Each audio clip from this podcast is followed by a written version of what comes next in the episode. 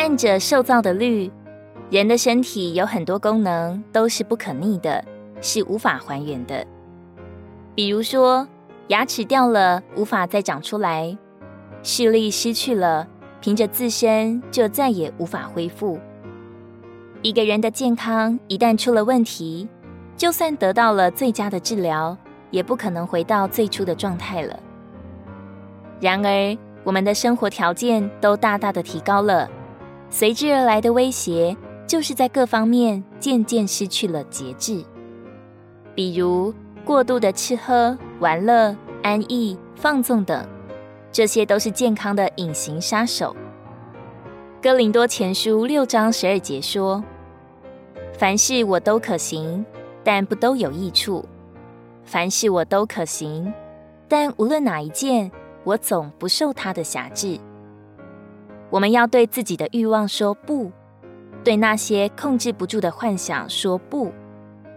许多事对我们的身体本来是好的，但是不能过度。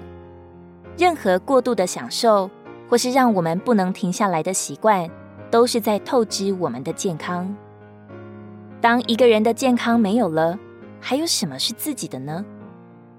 我们走生命的路，若是健康没有了，也就意味着时日不多了。若是健康没有了，各方面都受限制了。那时，就算有心为着他，我们也不能为他做些什么。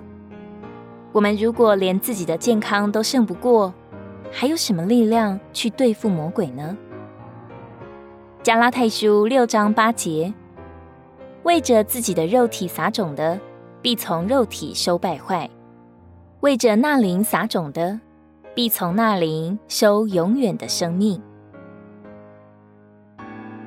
如果你喜欢我们的影片，欢迎在下方留言、按赞，并将影片分享出去哦。天天取用活水库，让你生活不虚度。我们下次见。